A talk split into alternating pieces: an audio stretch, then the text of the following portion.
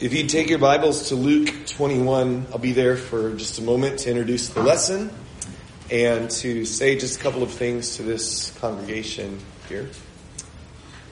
Luke 21.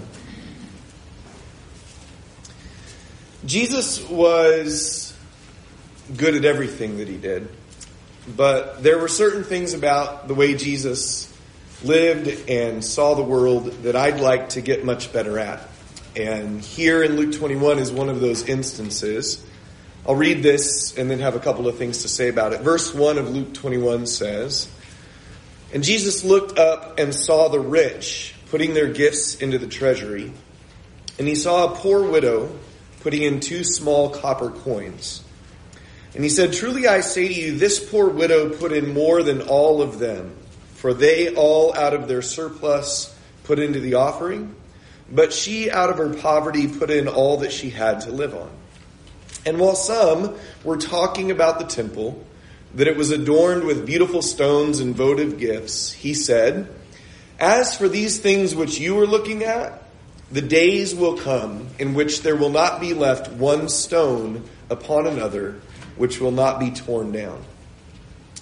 Jesus was with his apostles in the temple complex, and there's a contrast here about what people were looking at and talking about. You see there in verse 6 when Jesus says, As for these things you're looking at. You see, they saw all the gold and the flashy things, and they just thought that was magnificent.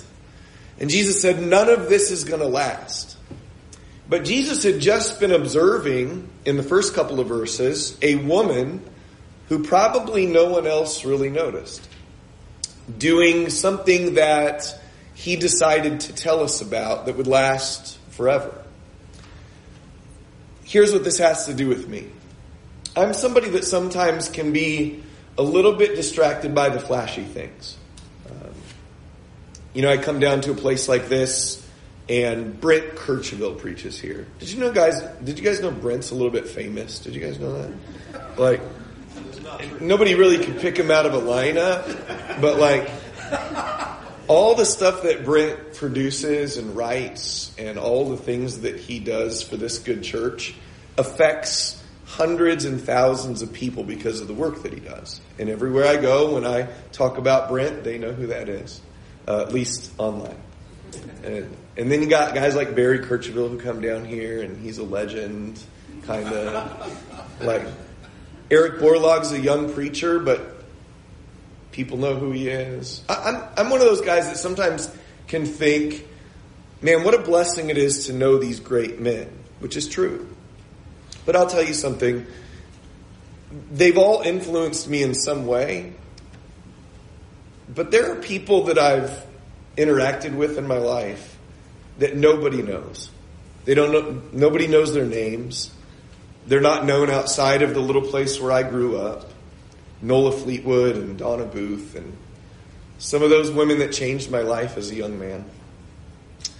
And it occurs to me that that's what it's like when I do meetings like this. Um, I get excited about the people that I, I, know the most, but then I meet people that I didn't even know were here.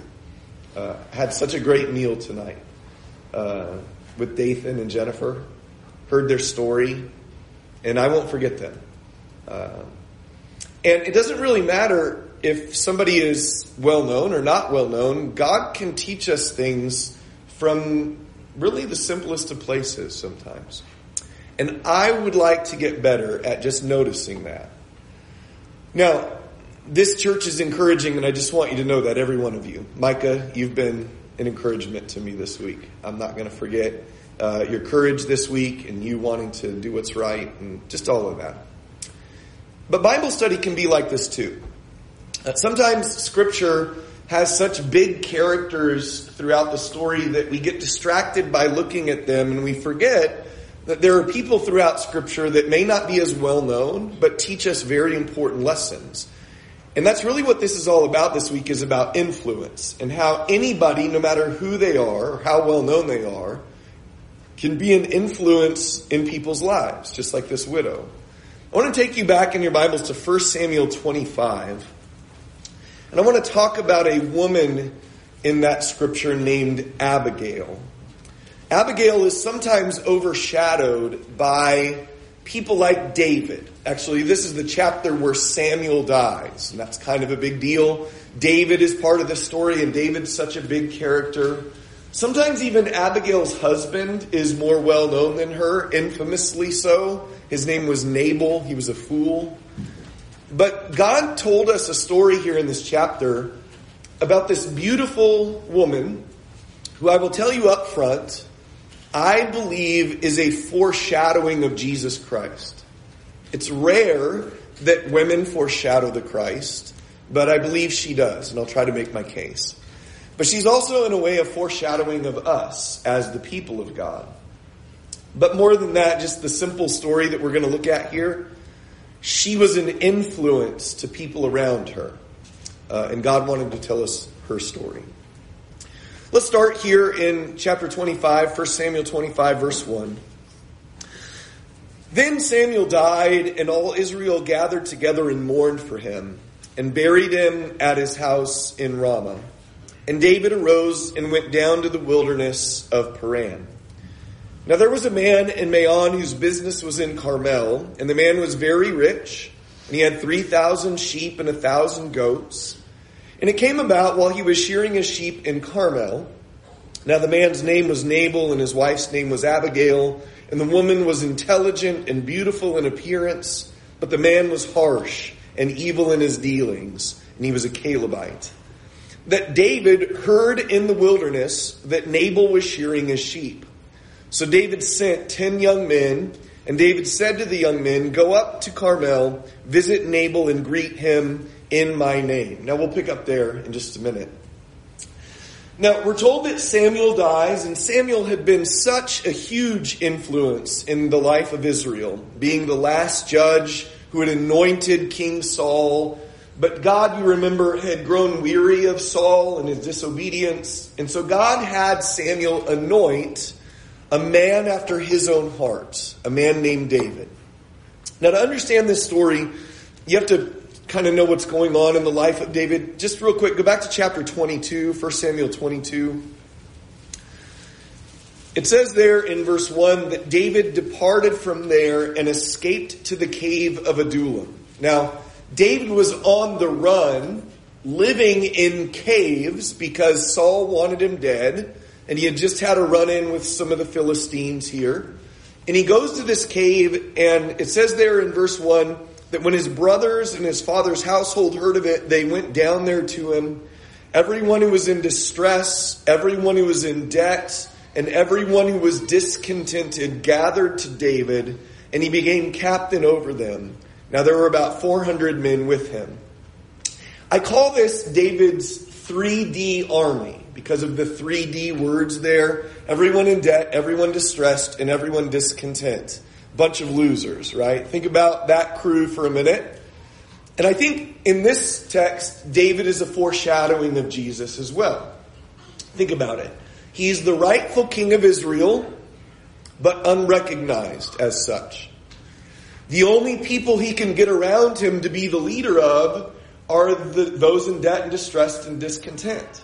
Later on, the son of David will come into the world, and he is the rightful king of Israel, but he's unrecognized. And the only people he can get around him are those in debt and distressed and discontent. But David's 400 strong 3D army here grows to about 600 in chapter 23, verse 13. He has now 600 men with him, and he's gallivanting around the wilderness with this crew. Now, I, I wonder what most people would have thought about them. These weren't, you know, the kind of people that people would have respected. If they had debt, then they owed somebody. If they were distressed and discontented, you know that life had kind of beat them up. And so here's this bunch of losers gathered around, wandering through the wilderness. And that's what we have here in the story. David is with these men down in that region of the, of the land. Now we're introduced to two other characters. A man named Nabal, who the Bible describes as being very rich. I guess that's right. I don't have any sheep or goats, but he had a lot of them, so that's how they measured things back then. But it also says that he was harsh and evil in his dealings. Uh, Dathan, Eric, and I had a conversation tonight with Jennifer there uh, about the differences in culture between Jamaica and America. And one of the things he pointed out was how different a lot of us Americans can be in business. That we're not always trustworthy. Uh, that you know there's a lot of people who are rich, and the reason they're rich is because they are harsh and evil in their dealings. You can get to some pretty high levels being like that. And that was Nabal. Now his wife is described as being intelligent and beautiful in appearance. She was uh, quite the woman. And I'll say more about that here in just a bit.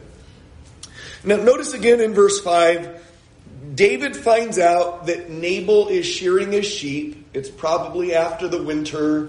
The shepherds have brought the sheep down from the, from the hill country, uh, and they're shearing the sheep, you know, getting ready for all of the things coming. And it's a festive time at the house of Nabal. So here's what David wants. Look at verse 5. Um, David says to his young men, Go up to Carmel, visit Nabal, and greet him in my name. And thus you shall say, Have a long life, peace be to you, and all, and peace be to your house, and peace be to all that you have. Now I have heard that you have shearers. Now your shepherds have been with us, and we have not insulted them, nor have they missed anything all the days that they were in Carmel. Ask your young men, and they will tell you. Therefore, let my young men find favor in your eyes, for we have come on a festive day. Please give whatever you find at hand to your servants and to your son David. When David's young men came, they spoke to Nabal according to all these words in David's name. Then they waited. David takes ten young men and say, says, Go greet Nabal in my name. Now that should have meant something. Everybody knew who David was by this point, not just in Israel, even in the land of the Philistines. When he had showed up there, they had heard the songs that were at the top of the international charts. You know, David is slain, Saul is slain his thousands, and David is ten thousands. Everybody knows who David is. David thinks that by telling Nabal that these men are coming in his name, that maybe Nabal will have some respect for these losers all these in debt and distressed and discontent. It's also not an unreasonable request. Do you remember that the law of Moses said to the rich, if you have a lot, I want, God wants you to take care of those that don't have a lot. When you plow your fields, plow them in a circle. Do you remember that? So that the corners wouldn't be plowed and the poor could come in and, and get what they needed. It's a great welfare system, by the way. They have to work a little bit, but there it is if they want to work for it. And God had also just told the rich to be mindful of their brothers and sisters who didn't have. So it's not unreasonable. It's also not unreasonable because David has been policing the area with his men, making sure no cattle rustlers come up and steal people's things. And it sounds like it's probably a season where in a really long time, that was the first time nobody had had anything stolen. He had done a service for Nabal. And his request is simply, could we have something for what we've done? You see that verse 9 when it says that they say all these things and then they waited? Can you picture that? How long did they wait? Five minutes? Five hours? A couple days? I don't know. You ever talk to somebody and they just ignored you? You, you said something to them and it was kind of an important thing and they just acted like you weren't there. Now, maybe Nabal's trying to figure out what to say to these guys. But either way, Nabal's already showing himself to be kind of a jerk. Now watch what he says when he finally speaks up. Verse 10. Nabal answered David's servants and said, Who is David? And who is the son of Jesse? There are many servants today who are each breaking away from his master. Shall I then take my bread and my water and my meat that I've slaughtered for my shearers and give it to men whose origin I do not know? So David's young men retraced their way and went back, and they came and told him according to all these words. And David said to his men, Each of you gird on his sword. So each man girded on his sword. And David also girded on his sword, and about 400 men went up behind David, while 200 stayed with the baggage. When Nabal finally speaks up, here's what he says Who is David? And who is the son of Jesse? Here's what he doesn't mean. He doesn't mean, I've never heard of him. Here's what he does mean. Who is he to me? Do you see what I have? Do you see what I've built? Do you see my kingdom? And here you've got a guy that really is nothing at all. Here, he's out here in the wilderness and he insults these young men and David.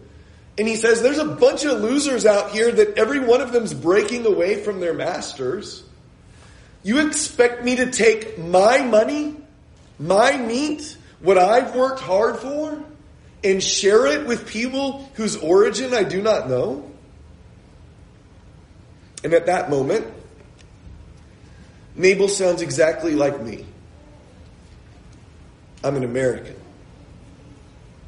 I grew up in San Diego, California. If I'm ever homeless, you'll know where to find me. San Diego, California. It's a great place to live. Weather's good. I grew up in a place where everywhere I went, somebody was holding their hand out. And I remember I used to think like this. You expect me to take my money and give it to people whose origin I don't know? There's all kinds of people out here that have made a mess of their life. And you expect me to share with them?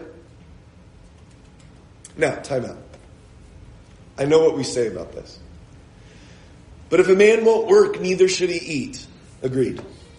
But there's wisdom to not just give money to people that are going to mess up their lives. You know, I, I, agree. There's wisdom in this. I just want to point something out that if that's your first thought, that is the spirit of Nabal. The spirit of Jesus speaks like this Give to him who asks of you, expecting nothing in return. And that's all I'll say about that. But when the men return and report to David, David is insulted and he tells these men to grab their swords. And so 400 of these fellas head off towards Nabal's house to cut him down. 200 stay behind. I like how the Bible tells stories. You know, here you've got David coming with his men, but now the Bible switches back to Nabal's house. Look what happens back at Nabal's house in verse 14. One of the young men told Abigail, Nabal's wife, saying, Behold, David sent messengers from the wilderness to greet our master, and he scorned them. Yet the men were very good to us. And we were not insulted, nor did we miss anything as long as we went about with them while we were in the fields. They were a wall to us, both by night and by day, all the time that, that, that, that we were there with them tending the sheep. Now, therefore, Know and consider what you should do, for evil is plotted against our master and against all his household, and he is such a worthless man that no one can speak to him. So back at Nabal's house, a servant goes to Abigail and says to Abigail some things that no servant in the ancient world would ever say to the wife of a man like this, unless everybody knew it was just the truth. How could, how could a servant in that time go to the wife of the house and say, I can't even speak to him. Nobody can speak to him. The man's such a scoundrel, your version might say. My version says, he's such a worthless man, nobody can talk to him. Some of you live in houses like this. Nobody knows it. But in your house, there's somebody who just can't be talked to. Mom, dad, one of the kids. And so everybody else in the house knows that you just can't be reasonable with somebody like this. And everybody just talks about it. This troubles me as a father, by the way. I watched my kids growing up, and you know, most of the time when they needed something, I could be like in the room. And they would yell right past me and say, Mom! And I'd be like, I'm right here. And she'd say, He's right there. And it, for a while, it troubled me.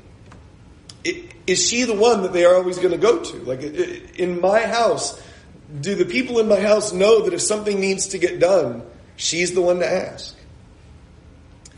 Thankfully, as the kids got older, they did come to their father to ask important things about life and what was next. And, but look, when we assess our own homes or the life of our congregation, who is it that we go to? Are you one of those people that people come to and know that you can be talked to?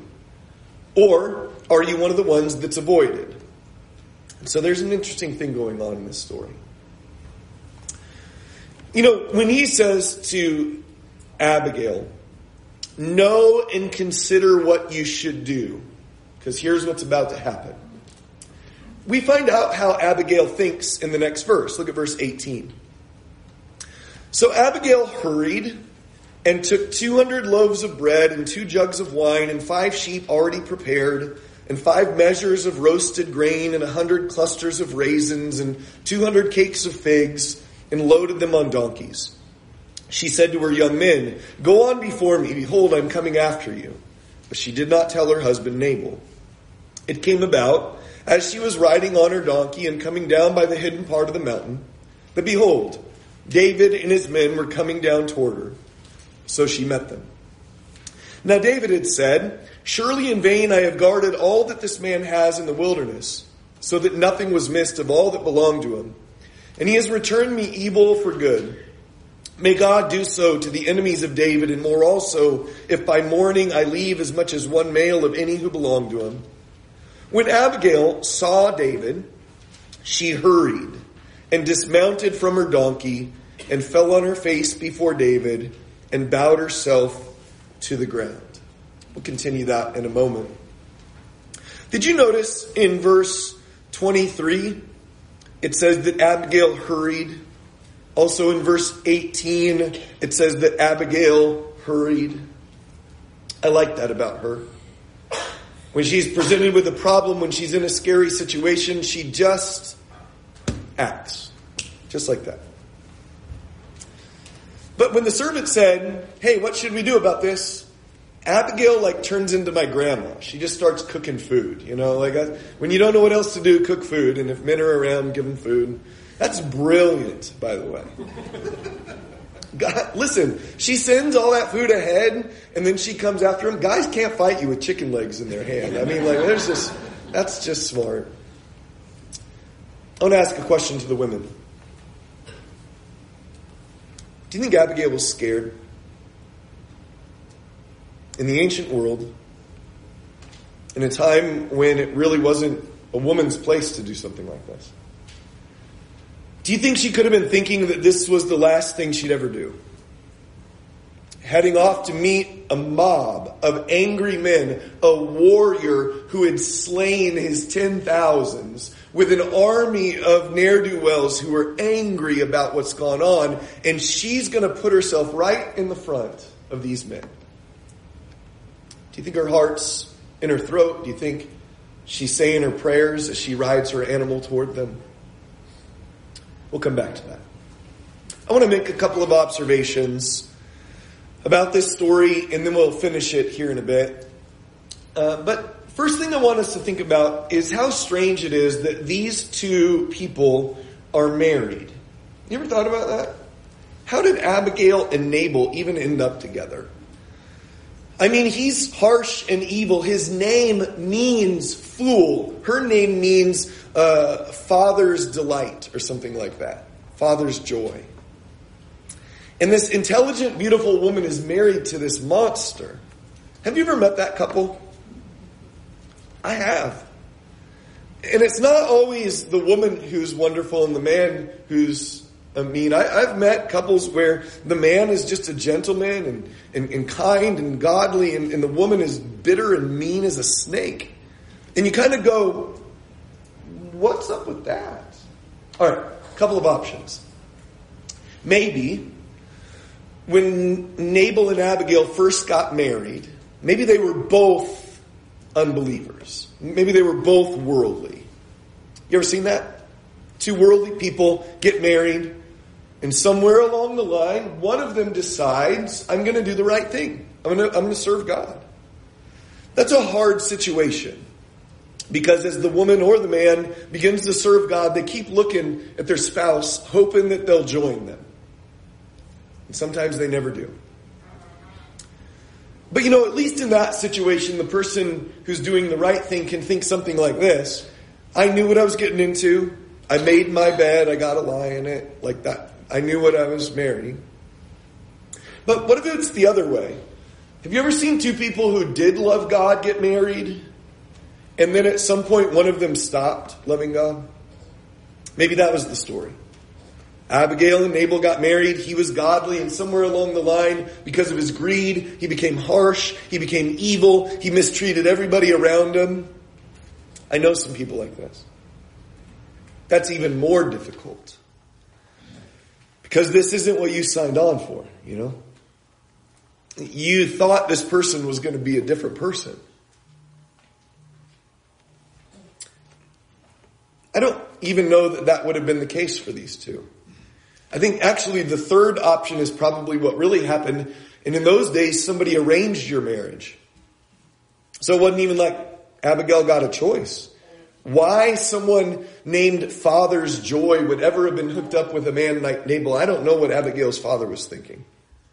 But Abigail could have thought something like this. This isn't even my fault. I didn't even choose this one. I got put in this situation and, and it wasn't even my choice in the matter. You know what makes Abigail so great? Is whatever the story is, she doesn't use it as an excuse to do what's wrong. Proverbs 31 says about the godly woman that the heart of her husband safely trusts in her because she does him good, not evil, all the days of his life. I've known people that because they believe they've been given the short end of the stick in a marriage. I have a friend, by the way, in India that recently got married. He didn't get to choose. And it's working out pretty good, but if it doesn't, that's going to be a hard thing for him. People who are in these situations and do what's right are honored by God. Psalm 15 verse 4 Psalm 15 talks about people who are someday going to live with God, and there's a big list of characteristics. But in Psalm 15:4, here's the characteristic of somebody who gets to live with God. They swear to their own hurt, and they do not change. It means they make a promise, and no matter what, keeping that promise, even if it hurts them, they don't change. I have a lot of respect for people like that. It's rare though. You take this scenario into the world and you say, hey, I want to tell you about a woman who's beautiful and intelligent and kind and generous, and she's married to a man who mistreats her and everybody else. What should a woman like this do? People would say, a woman like that needs to walk away, kick him to the curb. She needs to be a strong woman. Listen, God measures strength differently than we do. When I was growing up in San Diego, across the street, there was a family. Tom and Linda. Tom was a successful contractor, did really well, had a lot of money. His wife Linda and their two kids, Tommy and Monica. Linda started getting sick.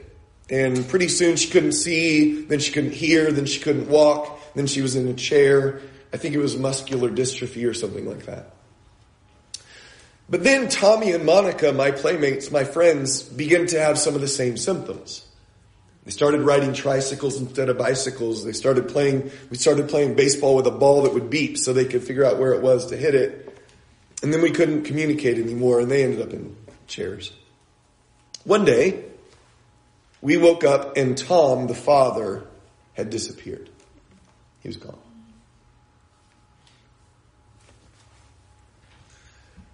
And uh, Linda's parents moved into that place and cared for those three souls until they were gone.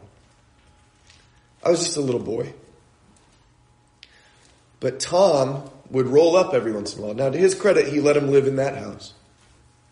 But he would roll up with his big new truck and his cute new wife. And I couldn't stand him. How could he leave? When God puts people in situations or allows them to go through things, the people that are the most influential, the most godly, the people that are the most in tune with who God really is, they find a way to do what's right, even at risk to themselves. And that's another lesson I want you to think about here. Abigail is more than just intelligent. She's righteous. Do you think Abigail was clever enough to have come up with a different plan? Like when the servant says to her, hey, know and consider what you should do. There's some people coming to kill your husband. Do you think she could have thought something like, my, my, my, God works in mysterious ways. I think it's time for me to go visit my sister. That's all she had to do.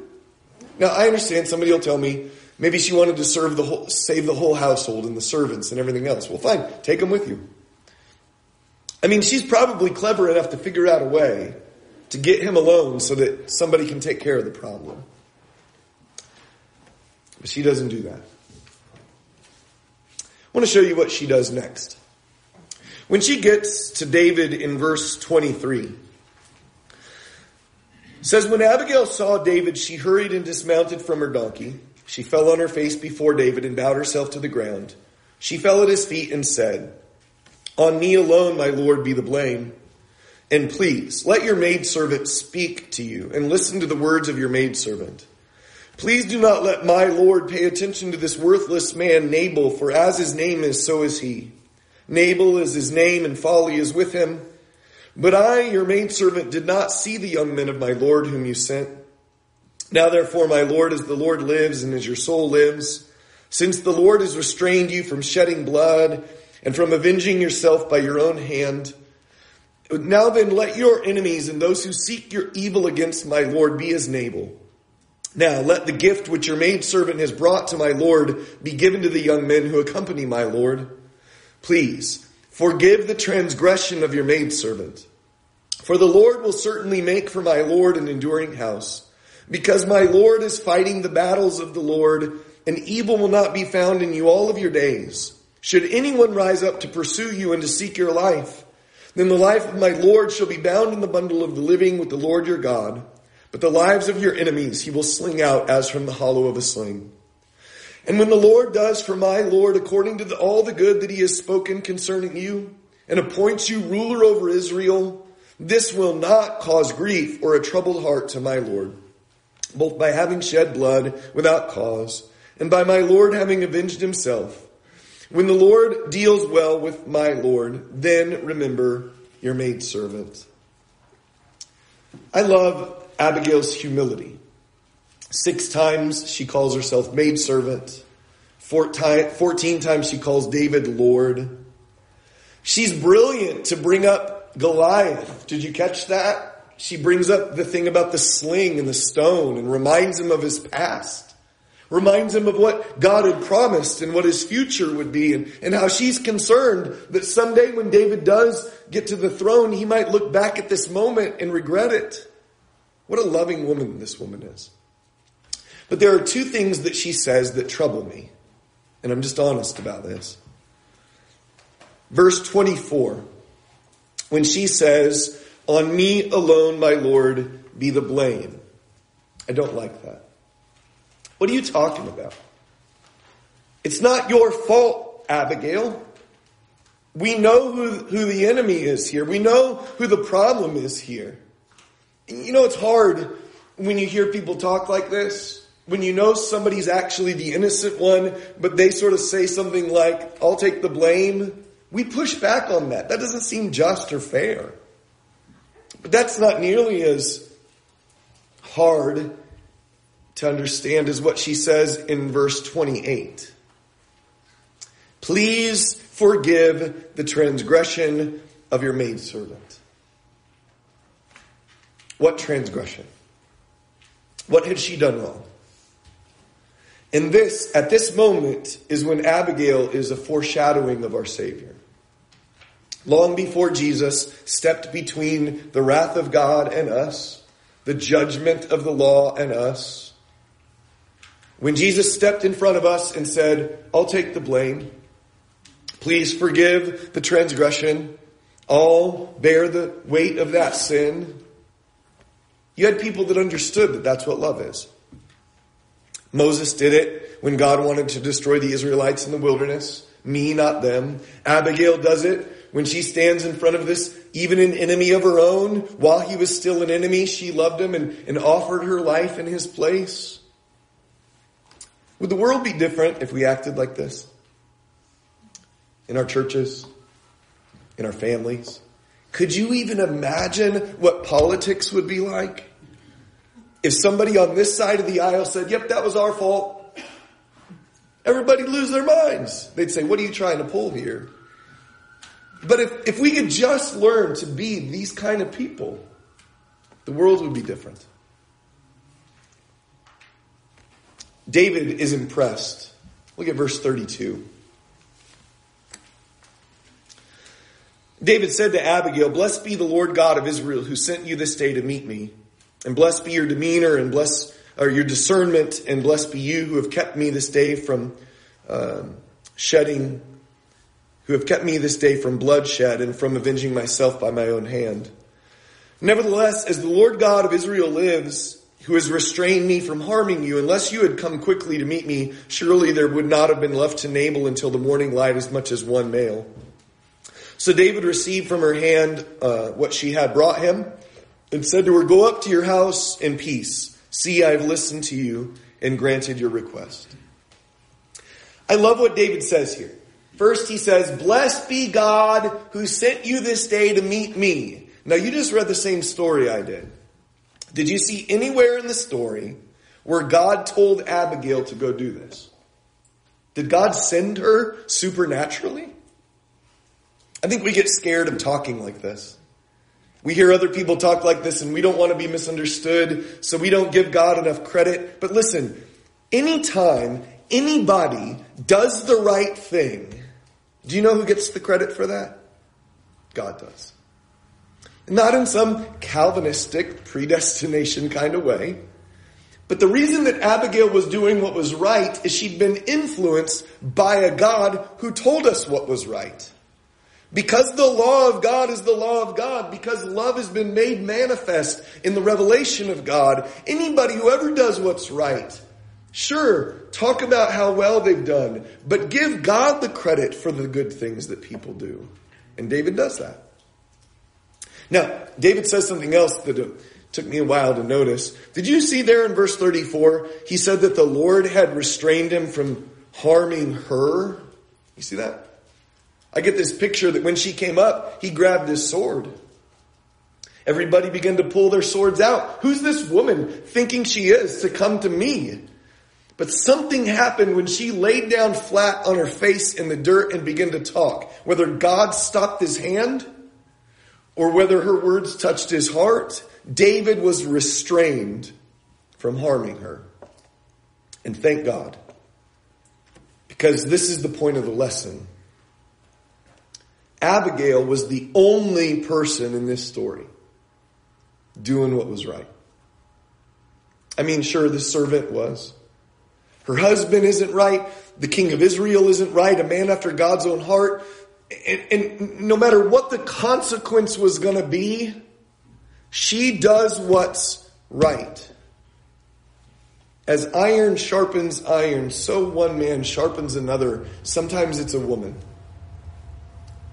Some people use it as an excuse when the elders aren't doing what's right, when the preacher isn't teaching what's right, when the culture isn't doing what's right, when your marriage isn't going as it should, when the people in power in Washington aren't acting like they should. Well, let's just shrug our shoulders and say, if you can't beat them, join them. No. You might be the only one but you never know who you're going to affect. Because of Abigail, David does what's right. Watch what happens when she gets home in verse 36. Abigail came to Nabal, and behold, he was holding a feast in his house like the feast of a king. And Nabal's heart was merry within him, and he was very drunk. So she did not tell him anything at all until the morning light. But in the morning, when the wine had gone out of Nabal, his wife told him these things, and his heart died within him so that he became as a stone. And about ten days later, the Lord struck Nabal, and he died. You know, when Abigail goes home that night, he's drunk again. She's covered in dirt, tears. It's been a long day. He has no idea what, what she's just done. Most women would have gone up and smacked him in the back of the head and say, Do you know what I did for you again? She doesn't do that. Sounds like she goes to bed that night and sleeps well. And you know what the lesson of that is?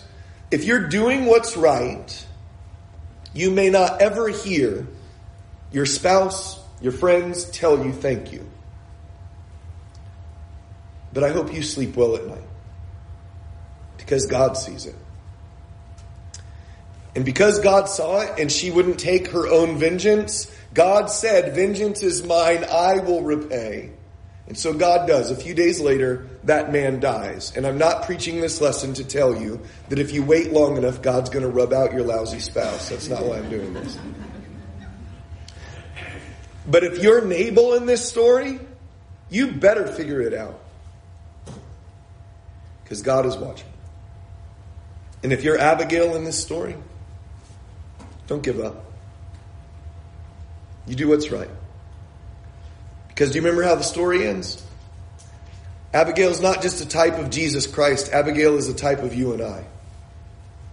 David hears that Nabal is dead. David remembers the goodness of this woman.